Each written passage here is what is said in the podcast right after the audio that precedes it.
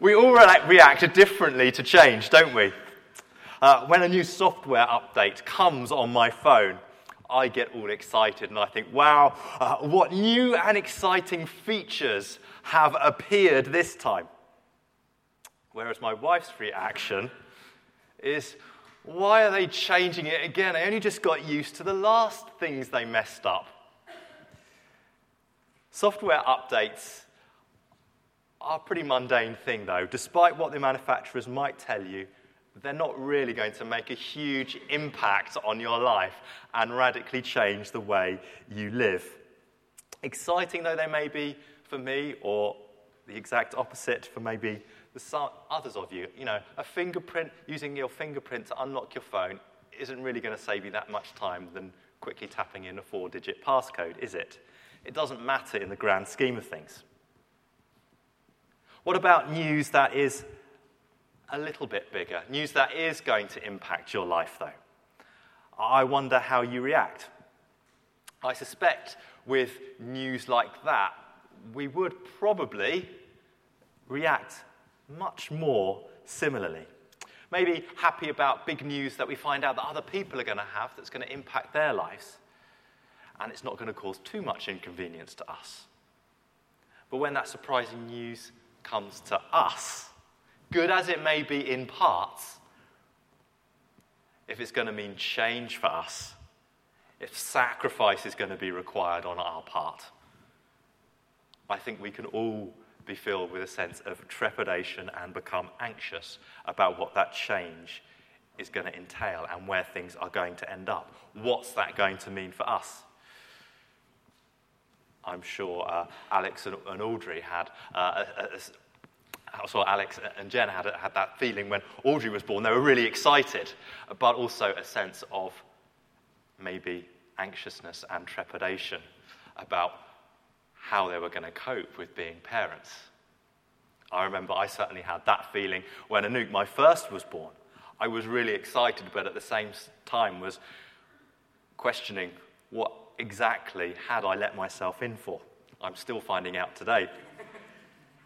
we all like knowing what is going to happen, don't we? And when things take us into the unknown, although it can be exciting, it can also be a rather daunting and scary place. This morning, uh, this morning's reading, do keep it open if you have closed it already. This morning's reading recounts the events of, of, the angel visiting Mary. And I'm sure it's one of those passages that most of us have heard numerous times before. And the thing that, that strikes me about this passage, or one of the things, uh, as I was reading it this time, is the response Mary gives at, at the end of receiving this news.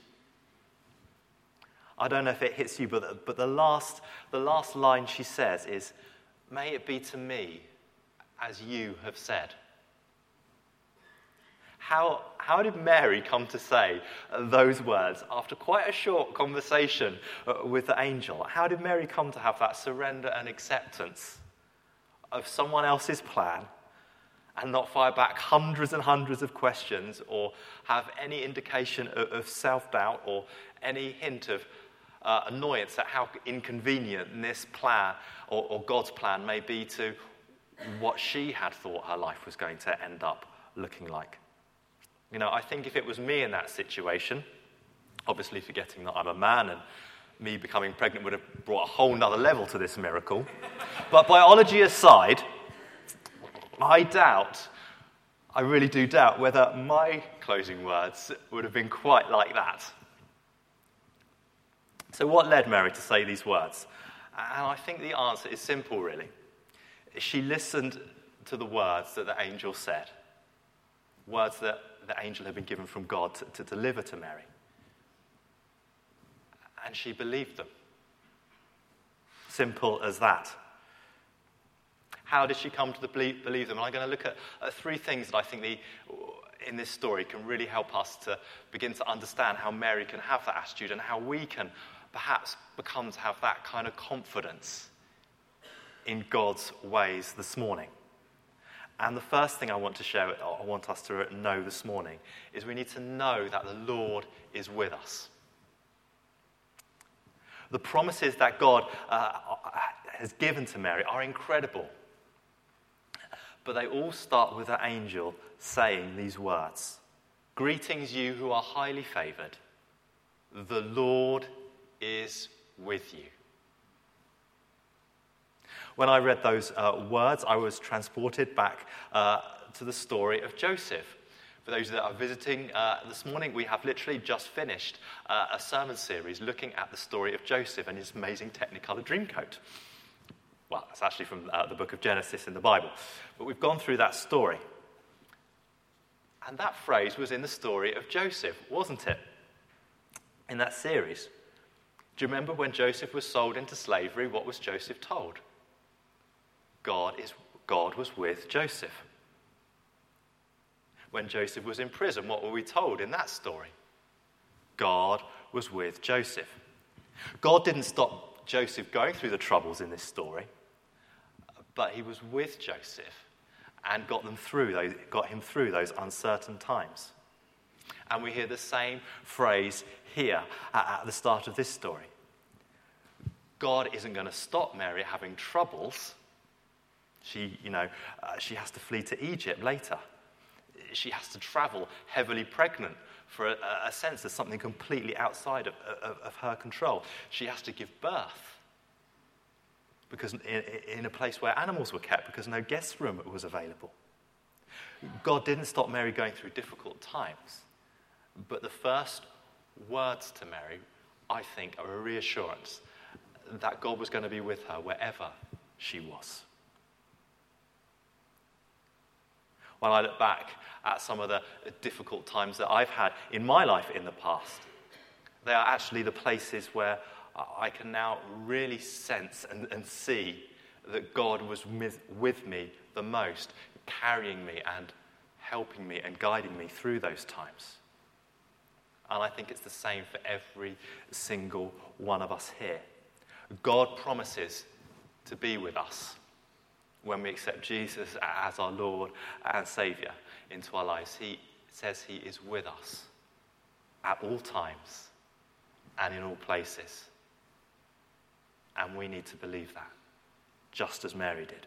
Mary was just an ordinary girl. There was nothing special about her. She was not from royalty.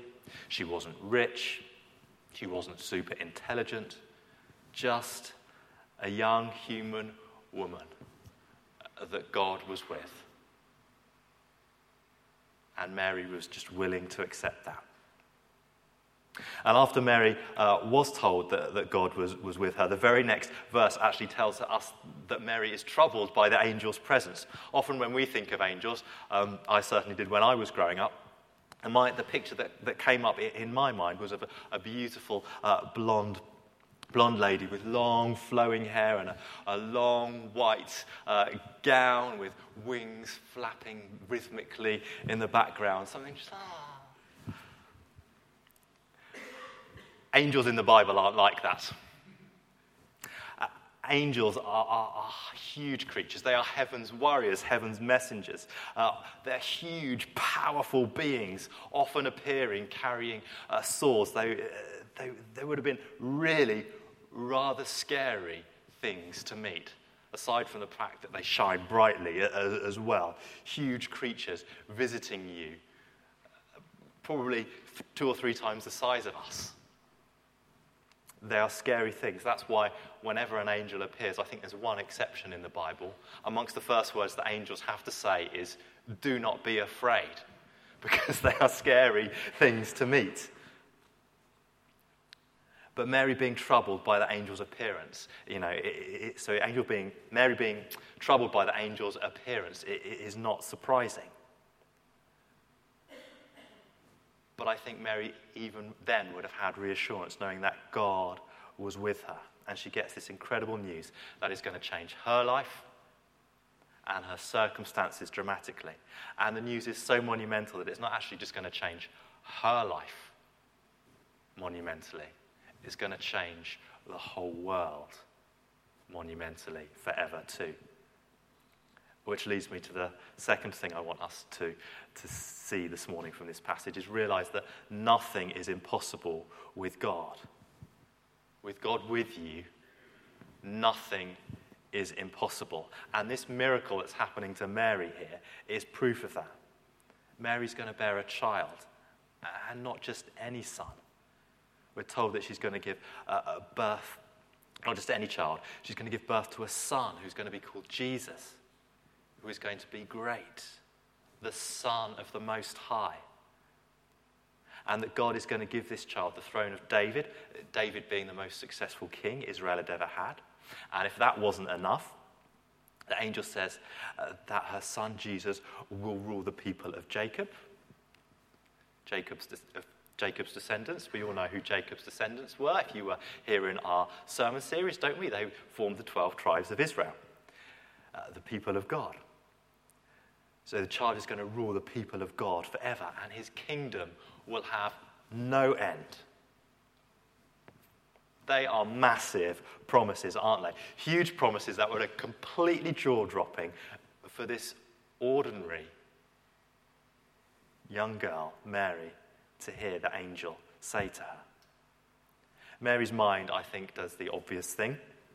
Asks the first question that pops into her mind How can this be, since I'm a virgin?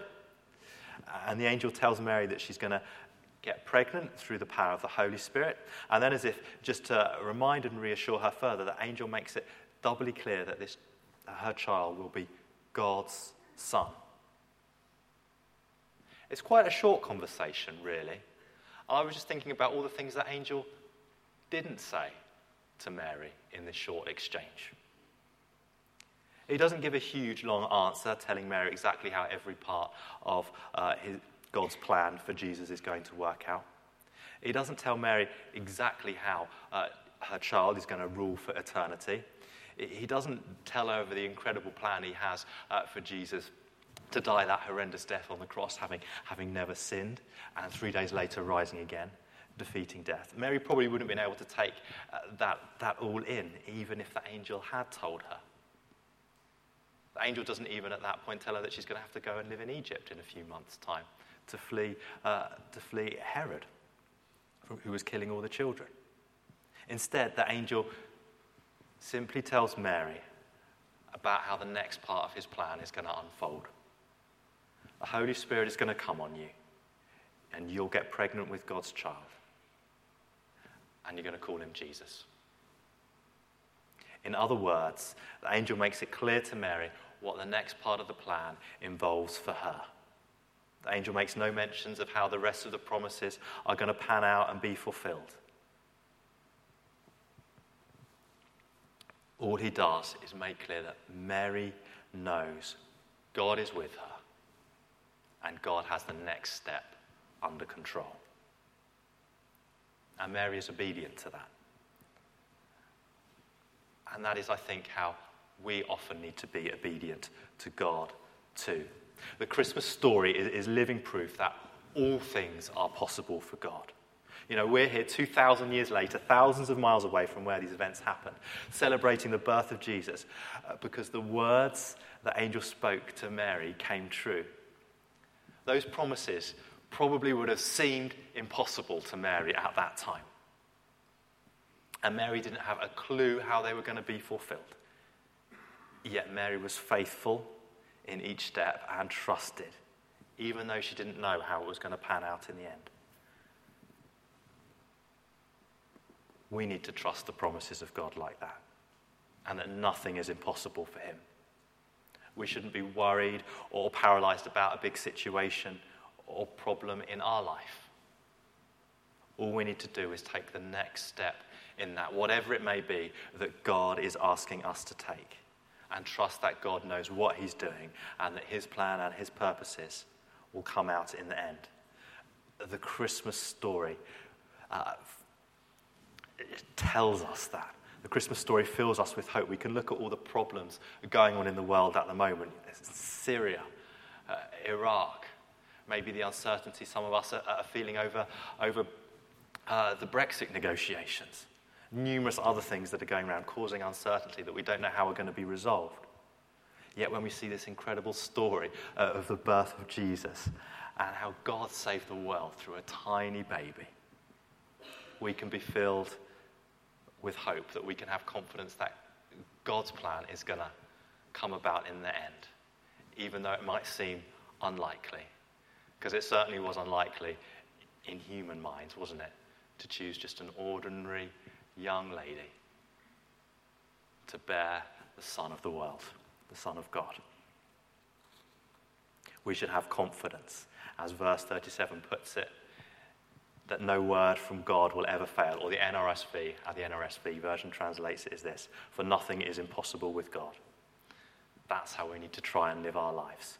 When we can't see how God's going to resolve issues or see how his plans are going to come about, is realize nothing is impossible for him and trust him with the next step. That's Mary's attitude. Which is the third point we need to do, is accept God's way and not our own way. Accept God's way and not our own way. Mary's response to this sudden appearance of the angel and her imminent uh, conception of God's child, as I started, I'm just repeat the phrase I started at the end, was this May it be to me as you have said. May it be to me as you have said. Not, well, Gabriel, actually, I think I have a better idea. Or I'd rather not do it this way if it's all the same with you. You see, I'm about to get married, and this might put a little bit of spanner in the works of that with Joseph. Nor hundreds of other excuses or responses, but instead an answer that showed her willingness to accept God's plan and play her part in it. I think this is the thing that makes Mary stand out in this story, and probably a key reason why God chose her, because she was willing to accept God's plan on her life, even though it impacted her hugely. It was costly, it was going to be costly to her. Her life was going to change forever. You know, those of you here with kids this morning know how your life changes forever after you have them. Yet there are no ifs or buts in Mary's response, just a desire for God's will to be done. Mary would have known that having a baby outside marriage would have been a cultural disgrace. She could have uh, led to her being ostracized from society, uh, from her family. You know, Joseph had to have a, a visit from an angel to stop him from leaving Mary. Mary could even have been stoned to death for being pregnant outside marriage it was costly for her. Could have been hugely costly for her. She didn't know how it was going to work out. Her reputation, everything. How willing are we to say yes to God's way and His plan, even when it's costly?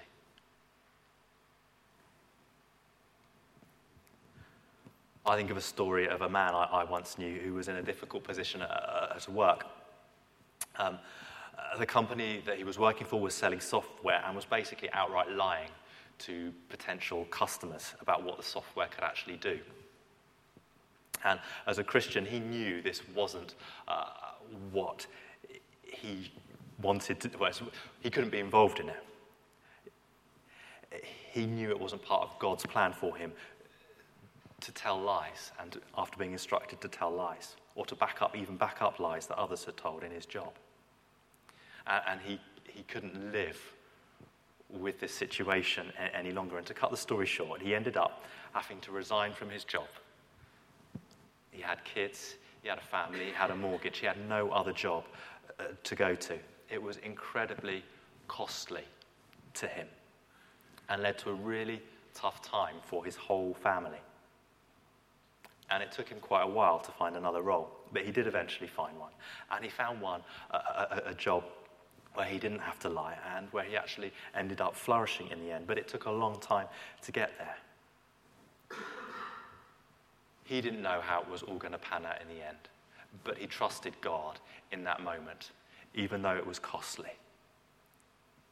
It would have been so easy for him to uh, simply ignore the situation and not trust God. Well, God, I know that's not what you want me to do, but I haven't got another job yet. I've, uh, and all kinds of other things. How am I going to? Am I going to have to move? What about my family? All those other things. But he had the strength and courage to do what was right, even though it was going to be costly for him. Now, that was a, quite an extreme example. But I just want us to think about that question again. How willing are you to say yes to what God is asking you to do, even if it's costly this Christmas? What is God asking you to trust Him with? Are you going to go God's way or your own way? Because I think if we believe those things that we've said this morning, if we know that God is with us, and if we realize nothing is impossible for God, we're much more likely to accept God's way and not our own.